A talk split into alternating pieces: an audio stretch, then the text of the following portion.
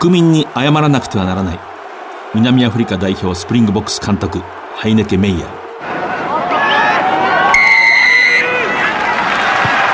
藤島大の楕円球に見る夢。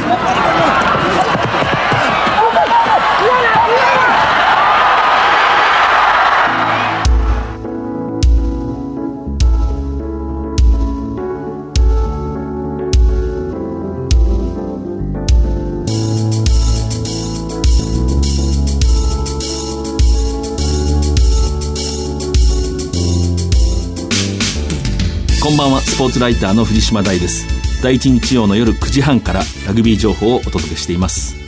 今日は東京のスタジオから一人でお送りします。ラグビーの世界一を決めるワールドカップイングランド大会でえもう皆さんご存知のようにジャパンは南アフリカ代表スプリングボックスから、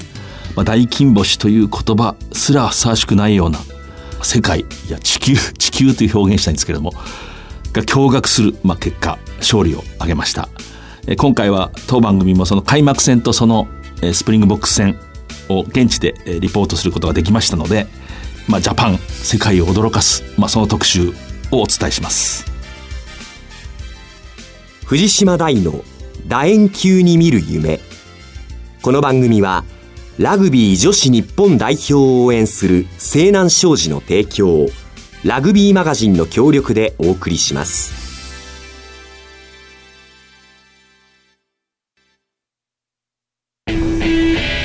圧倒的な機動力と高い技術力そしてそれを生かすチーム力西南商事のリサイクルで東北の未来を笑顔に Recycle more. We can. Say none.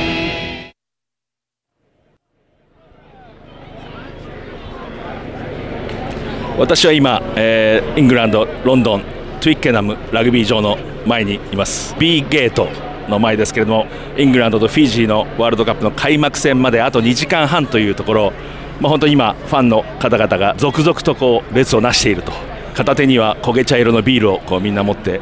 えー入り口で止められるのでやむなく残念そうにそれを残していく人の姿が続いております。やってきて今最初の印象というのは非常にこうボランティアの人たちが非常に活発だと非常に親切だと非常に生き生きと働いていると。いう印象です。先ほど私たちがちょっとこう道に迷っていたら乗せてくれたあのボランティアのドライバー中年の男性でしたけれどもいかにもイングランドの人という感じですけれどもいいことをしてるよっていうような感じを全く見せないその方がさっき私今日のレフリーを乗せたと。改めましてスポーツライターの藤島大です。9月18日現地時間の夜8時ロンドンのトゥイッケナムスタジアムに集まった8万人の大観衆。えー例によってそのイングランドのまあいわばラグビーアンセムというんでしょうか。ラグビーの応援歌スイングローの歌声がまあ普通に書くとか喋ると響くって言うんですけどもこれ響くという感じはなかったですね。スタジアムを揺らすフィジーのまあいわゆるハッカですね。こう試合前の儀式をもうかき消すどころか無にしてしまうような歌声でしたけども。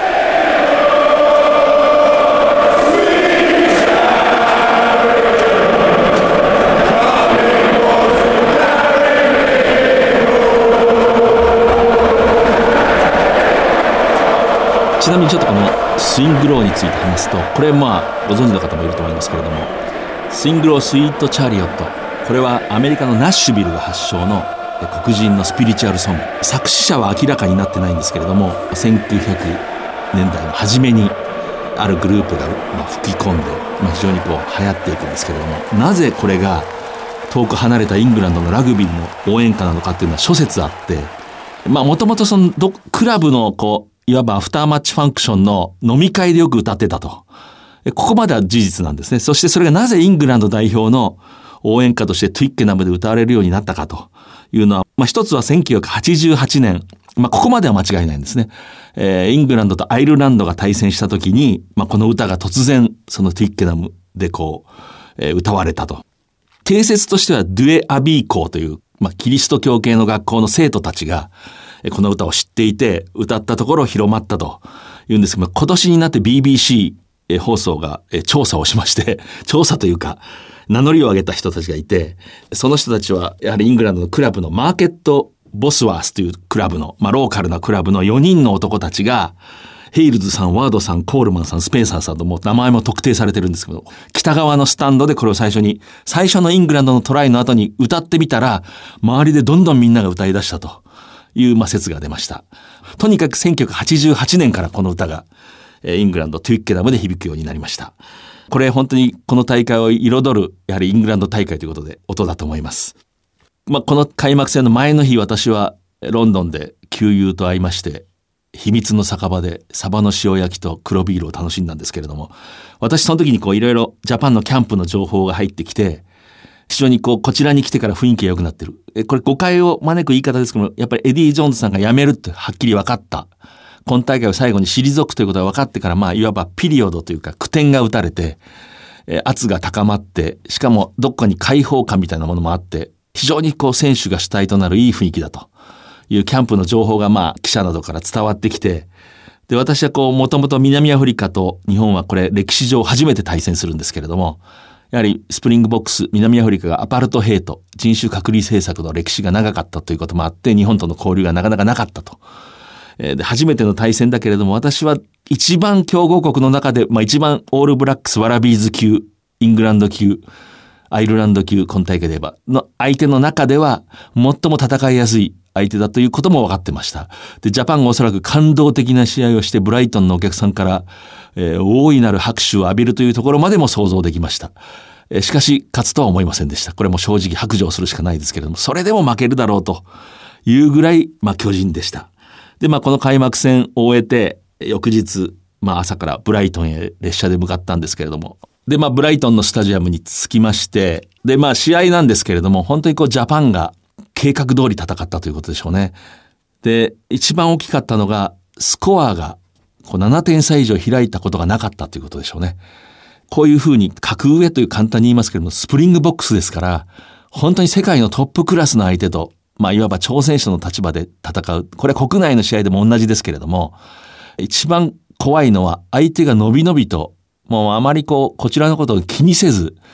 自由自在にこう、能力を発揮してくるともう止まらないんですね。しかし、スコアが接近してると、やはりテストマッチは、ことにワールドカップですから、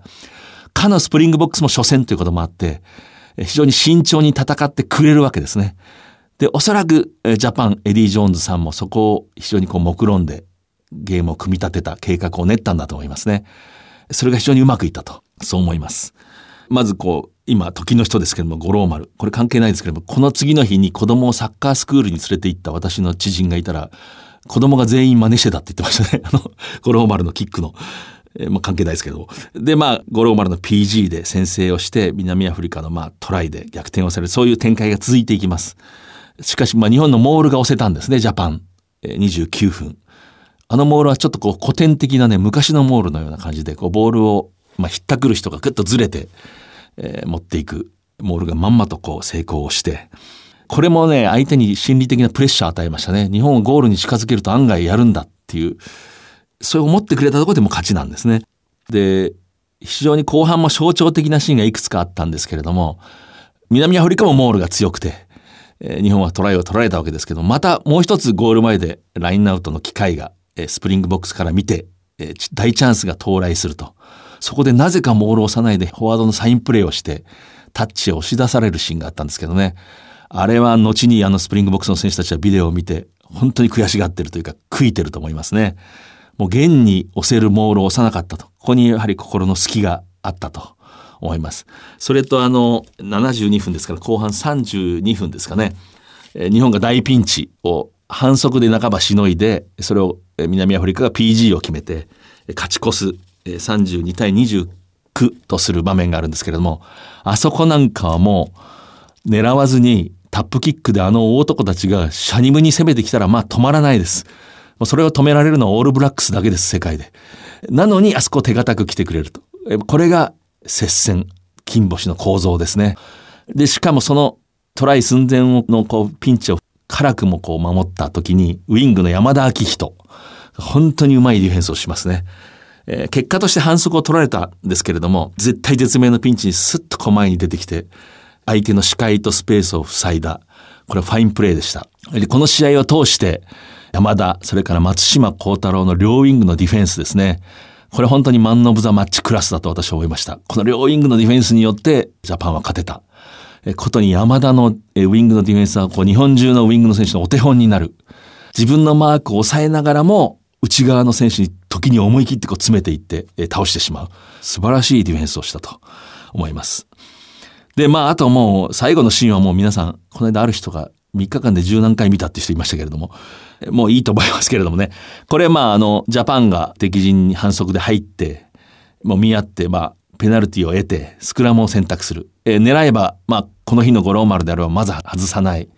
で、同点でそのまま試合が終わると。ジャパンがスプリングボックスとドローというだけでも、世界的大ニュースでした。しかし、ここで、まあ、リーチ、マイケルが、スクラムを選択すると。もちろんこれ、相手が7人だったと。一人シンビンが出て。こともあります。で、これ後日、エディ・ジョーンズさんがイギリスの新聞に語っていますけれども、会見でも、えー、明かしてましたけれども、私は3点狙いと叫んだと、コーチの席から叫んだと。ただしその朝なんか、リーチ、マイケルとエディ・ジョーンズ、ヘッドコーチがこう、何かお茶か何かを飲んで、いよいよ決断の時は自分の思った通りにしなさいということは、まあ、一般論としては話していたらしいですけれども、これがまあ、世界を驚かせる選択となります。で、この時にあの、南アフリカのマットフィールドという、ビクター・マットフィールドという、まあ、ワールドカップ優勝経験もある世界最高のロックと言われた大ベテランが後日イギリスのガーディアンという新聞のインタビューに答えてるんですけれども、自分はあの時ジャパンが狙わずにスクラムを選択してくれて嬉しかったと。なぜなら私たちとしては同点でも悪夢の結果だからだと。したらもっと、彼らにとってひどい結末が訪れる。こんなことはまあ滅多にないから気持ちがいいですね、これ。ジャパンがスプリングボックスに勝った日でありました。で、えー、この日私の席のそばにたまたまそのイギリス・オックスフォードに遠征に来ていた早稲田大学のラグビー部員たちがたくさん座っていましたね。で、彼らがあの、五郎丸がトライをした時に、まあ先輩へ捧げるという意味でしょうか。あの、早稲田大学の応援歌、紺碧の空って歌をこう突然肩を組んで立ち上がって歌ったら、イングランド人が異様に喜んでましたね。あのシーン非常にこう私印象的でしたね。ものすごく喜んでましたね。みんなが振り返って、やっぱりこう歌の力っていうのを感じて、ジャパンにもこう、紺碧の空ではないけど、そういう歌が欲しいなって本当につくづく思いました、あの時。えー、ラグビーと歌っていうのはね、こう親和性があるというか、スイングローもそうですけれども、なんかそれをものすごい感じましたね。で、彼らやっぱり学生だから、日本のファンには珍しく非常に大声で叫んだり、感情をこう、むき出しにするのが本当にイングランドの人たちで好感を持ってこう見てたのが印象的です。で、私のすぐそばにケープタウン大学のラグビー部の学生も座ってたんですけれども、こう態度が素晴らしかったですね。黙ってこう見つめて、ジャパンが勝ったら本当に心からこう敬意を表してる、ラグビーのいいものを見たような感じがします。で、まあその後、試合後にその早稲田のラグビー部、え後藤貞和監督、それから1年生、まあ本当に期待のルーキーですね、小山俊樹、えー、ウィングを務めてますけれども、それからスクラムハーフとセンターをこなす岡田一平キャプテンに話を伺いました。まあえー、早稲田大学の後藤監督、えー、スタジアムに来てるんですけれども、えー、率直な今、感想いやもう歴史的瞬間に立ち会えたことを素直に幸せだと思いますね。はい、こんなにこう焦ったあるいは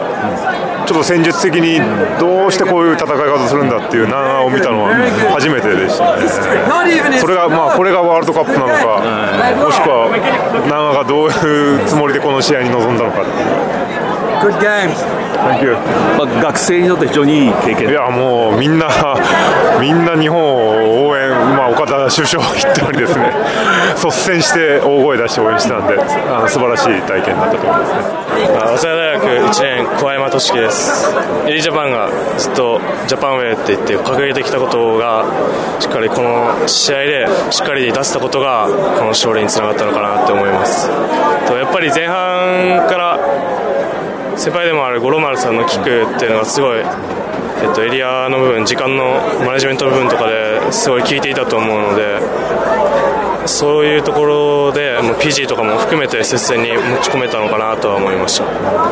ィングについては松島さんと今田さんだったんですけどそれともものすごいディフェンスすごいハードワークしてて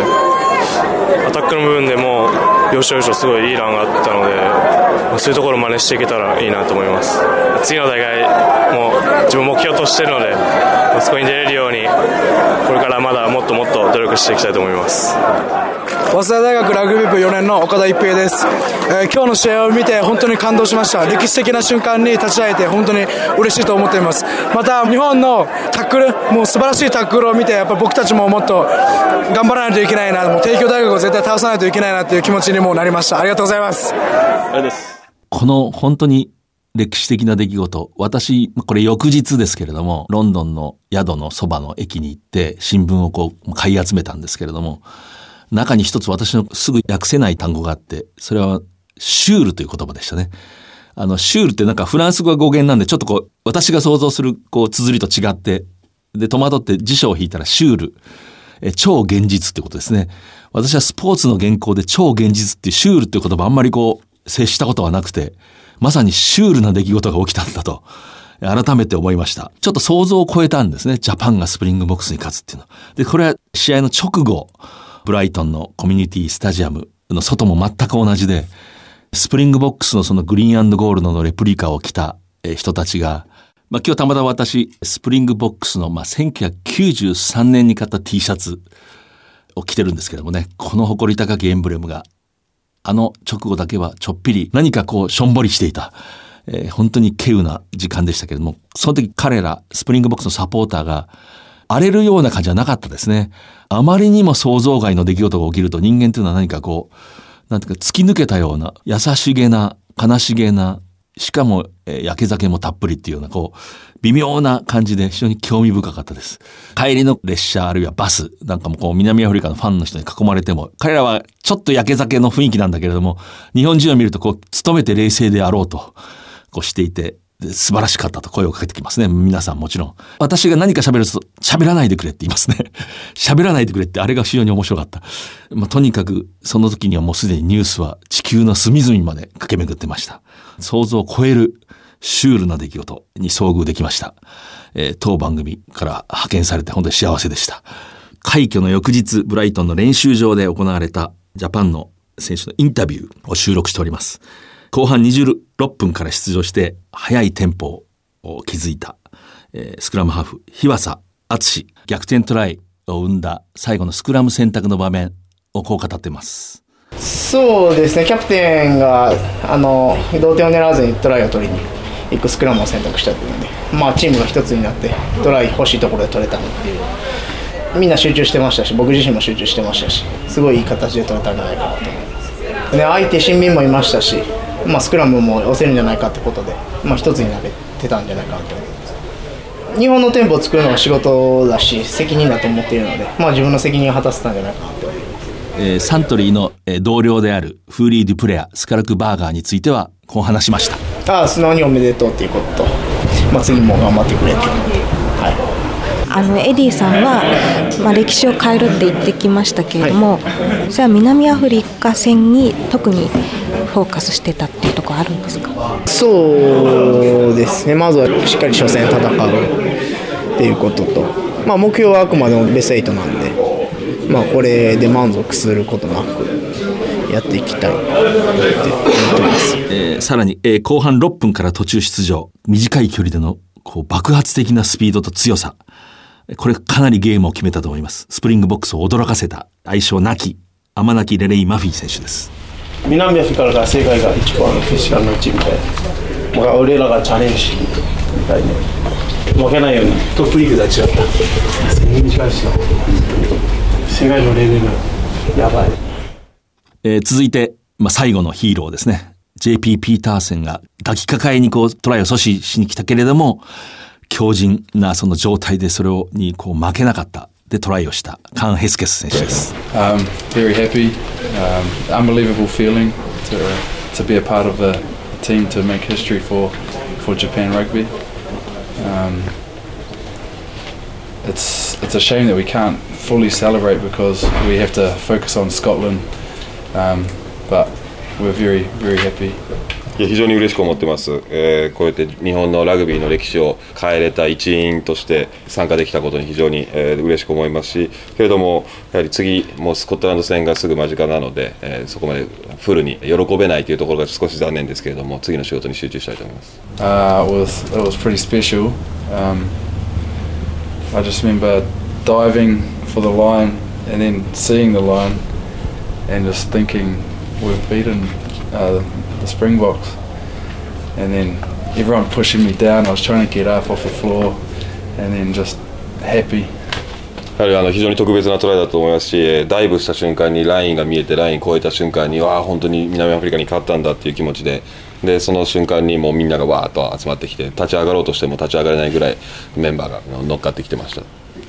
それではここで大阪にいるこの方に電話をつないで専門的な試合分析を聞いてみたいと思います。大手門学院大学女子7人制ラグビー部監督元日本代表スクラムハーフの後藤翔太さんです。えこんばんは。お忙しいところありがとうございます。はい、よろしくお願いいたします。えー、おそらくまあ気鋭のまあ本当の良きコーチの常としてすでに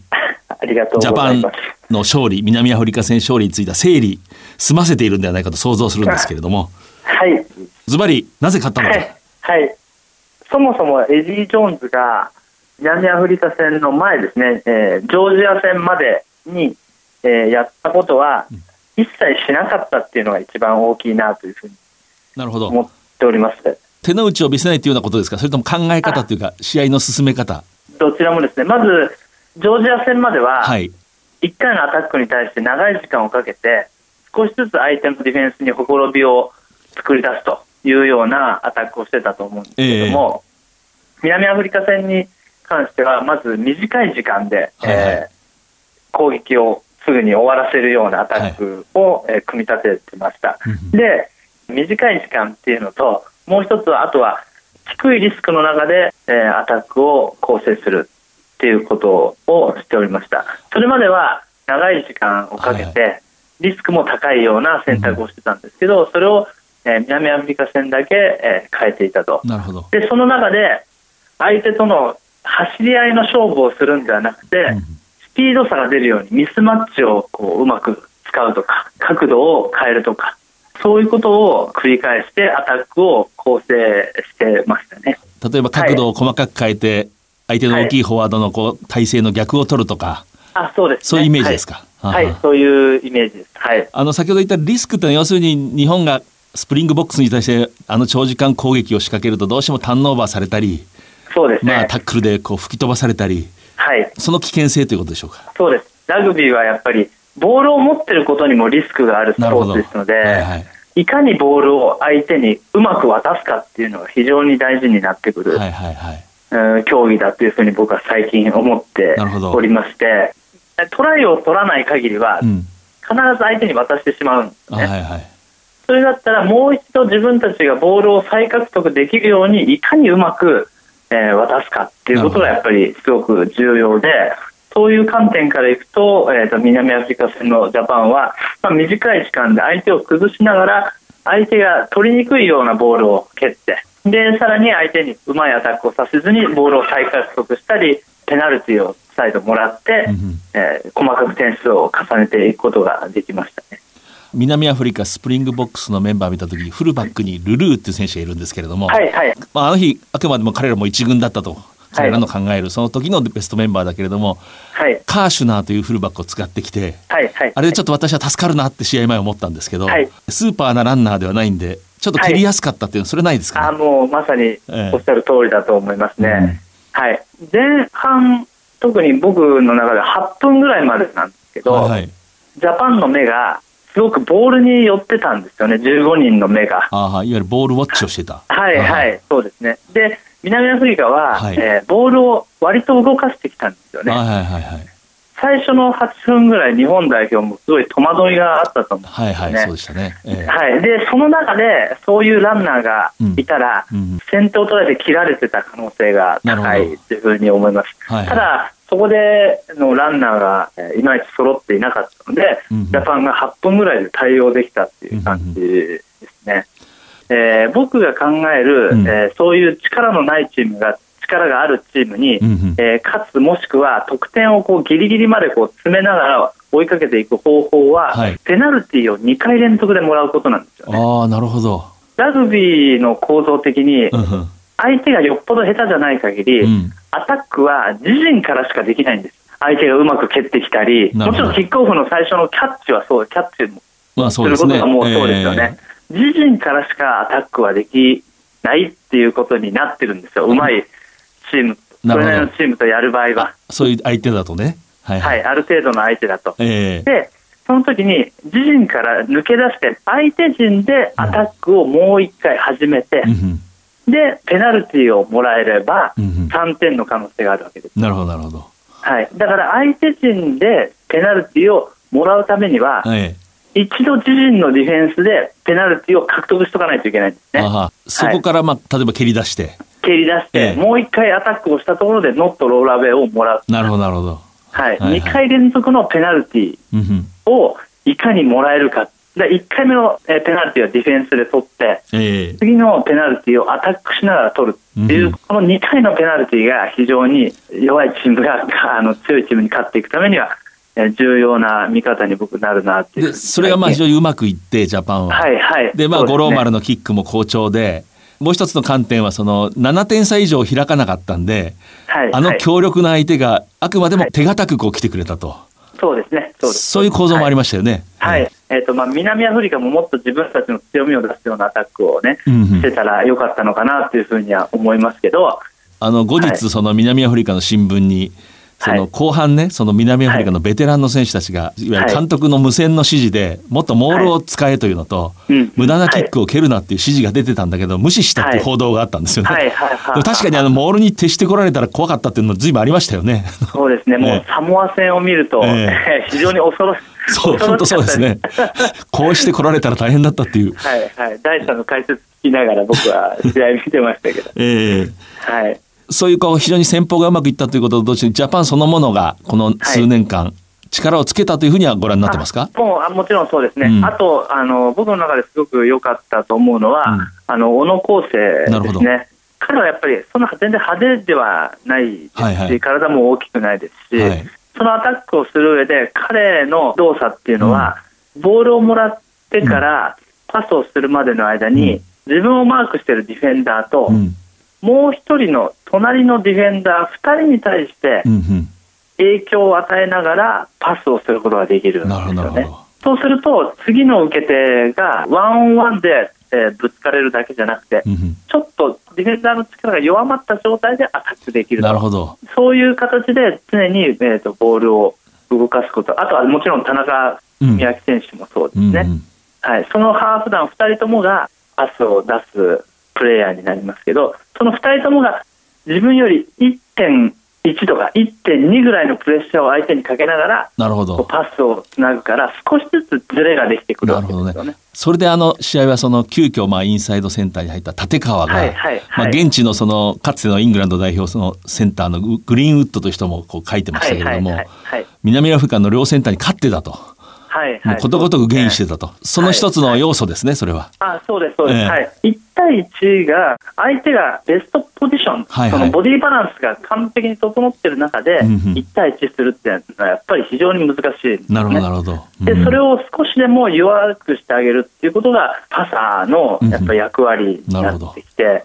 ボールキャリア来るかもしれないっていう印象を与えながら、いかに次の人にボールをつないであげるかっていうこのやっぱがり視点はなかなかそう、一見こう普通にパスをしてるように見えるけれども、はい。はい、微妙に相手の体勢をこう、まあ、乱してるというか、関心を引きつけてると。なるほど。それによって周りの選手がゲインをしていくと。そうです、なるほどね視線をちょっと目を合わせるとか、えーランニングの角度とか、スピードの緩急みたいなのを細かく変化させることによって、一個自分の外側に対してプレッシャーをかけるっていうのが、えーラインアタックで一番重要なことかなというふうには僕は見てるそうそう考えるとやっぱりそのああいうこうまあ信じがたいような快挙とまあ世界中が評価してるんですけれども、まあ本当に分析していけば理由があるわけですよねこう一つ一つ。はいはい、そうですね。はいはい。ええコンパクトにあのあれですけれどもスコットランドはの試合はどうご覧になりましたか？スコットランドはですね、ジャパンがええ、やりたいことをやってしまったっていうふうに思ってああそうですね。はいはい。はい、時間をかけてフェーズを何回も連続してアタックすることによって、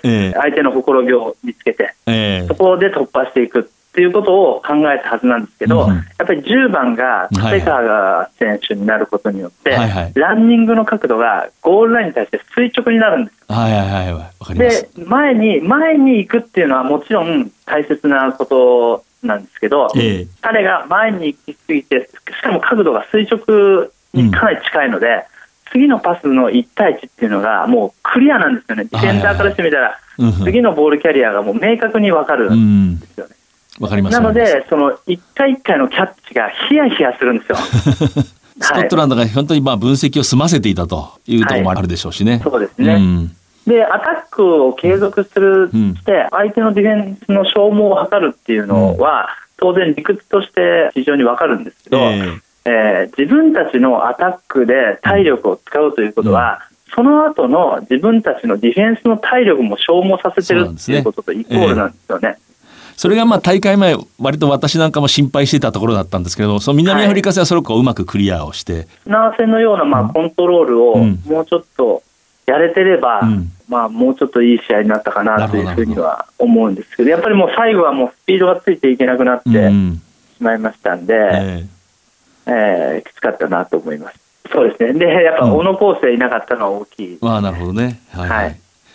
ここからいきなり乱暴な質問ですけれども、今大会の決勝戦、ズバリ、どうも、あえて飛ばします、そこは。ああ、なるほど。決勝戦。アイルランドと、はいはい。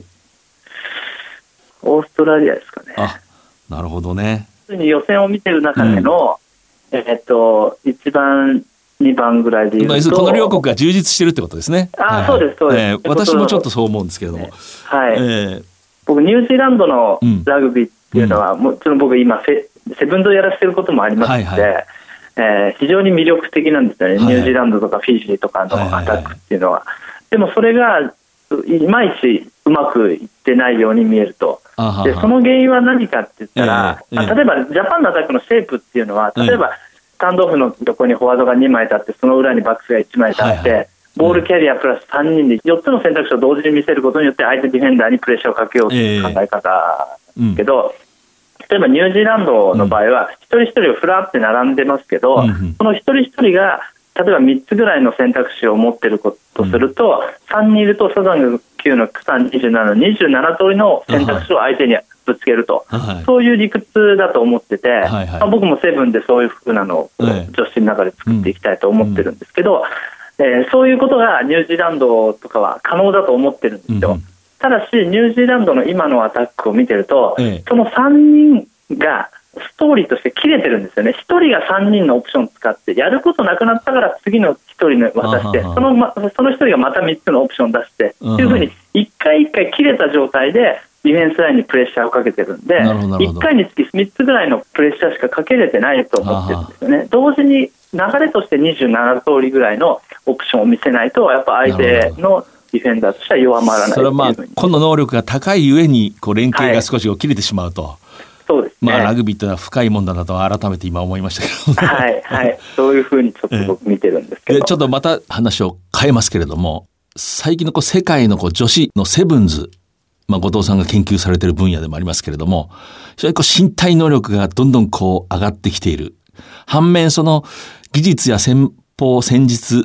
というところで言えば、日本に非常にこうチャンスも出てきていると。今どうですか、その辺は後藤さん見て？えーと、僕は去年ぐらいは上がったなと思ったんですよ、えー、世界の女子セブンのレベルが。フィジカルレベルっていうのは多分上が当然上がってると思うんですよね。ただ、その技術のレベルと、今僕が申し上げた、ラグビーの本当の深い部分ですよね、一、人のボールキャリアがどうやって2人、3人に微妙な影響を与えて、その一人一人がどうやってストーリーとしてつながっていくのかっていう、はい。はい、そういうところがやっぱり今の女子のセブンにはどの国も僕としてあんまり見えてこないんですよね。2人との、えっと、力は上がってるから、うん、それでそれなりのなんかラグビーには見えるんですけど局面でのこう強さしか見えてこない。こうね、オリンピック種目になったりして、今体力をつけるという段階にこうみんなはいはい、必死になってるんでしょうね、楽しみですね、今、女子のセブンズってそうですね、えー、だから日本は、僕は、うんだからちゃんとやったら勝てると思うんですよね、私もちゃんとやれば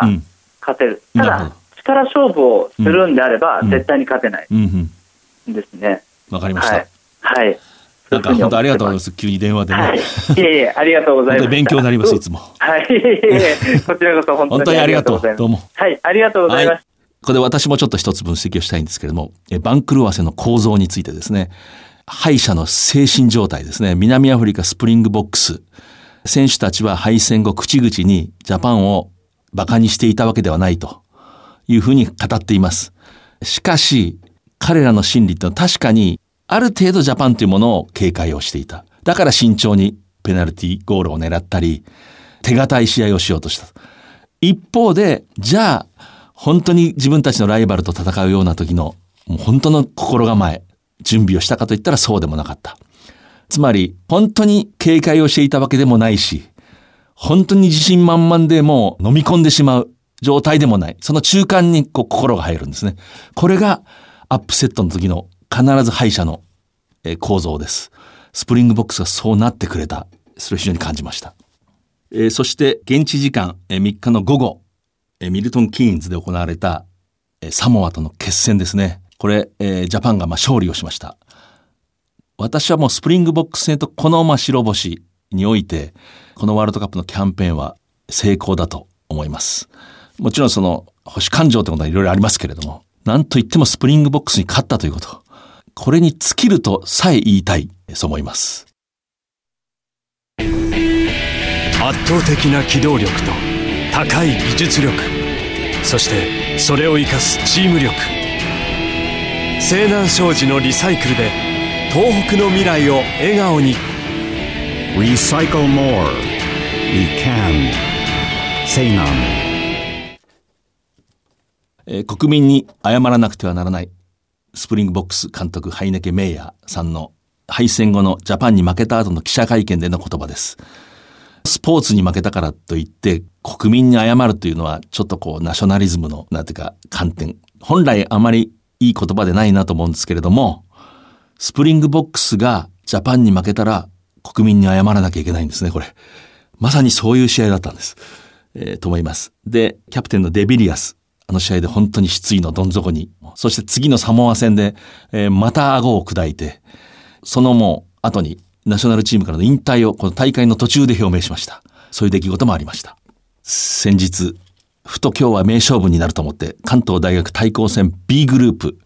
の一橋大学と武蔵大学の試合をこう見てきたんですけれども、えー、春の同じ顔合わせでは大敗をした一橋大学が本当に危機迫るようなものすごいタックルの連続で、武蔵を34対17で破る試合を見ました。12番の鈴木君武のタックル、心を揺さぶられる。何かこう、南アフリカ戦のジャパンの効果というんですかね、影響がこう現れてるような試合でしたね。それと、まあ、花園の高校ラグビー予選で、南北海道大会、函館ラサールが、そこまで15連覇の札幌山の手、リーチマイケルの母校ですけれども、を22対12で、やはり破っております。これも2ヶ月前の公式戦では本当に大敗を喫したと。何かこう、ジャパン南アフリカを破る以来、こう、アップセットの波が日本列島をこう、なんていうか、襲ってるというか、包んでいるというか、そんな感じがします。